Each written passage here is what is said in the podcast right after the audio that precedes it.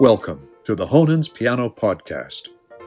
The Honens International Piano Competition, based in Calgary, Canada, is a competition for emerging pianists between the ages of 20 and 30 and offers one of the world's largest and most coveted prizes in classical piano. In this series, Honens at Home, enjoy musical excerpts from past competitors and laureates from around the globe introduced by world renowned pianist and Honens artistic director, Jon Kimura Parker. Let's enjoy together.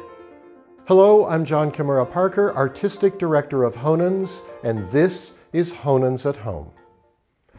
Recently, for a Laureate Circle Goes Online event, 2006 Honens laureate Hinrich Alpers tackled a special work the transcription of the slow movement of Beethoven's Ninth Symphony for solo piano by none other than romantic virtuoso Franz Liszt.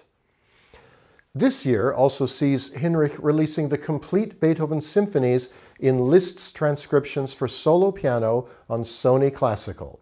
So we are thrilled to share this movement with you today. Here's Hinrich Alpers.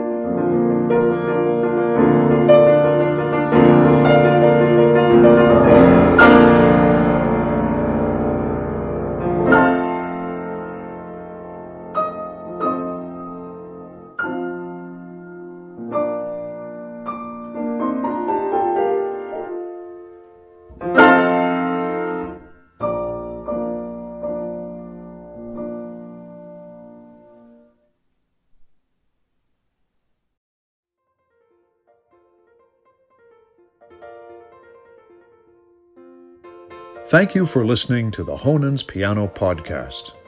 To learn more, visit us online at honens.com. That's H O N E N S dot com.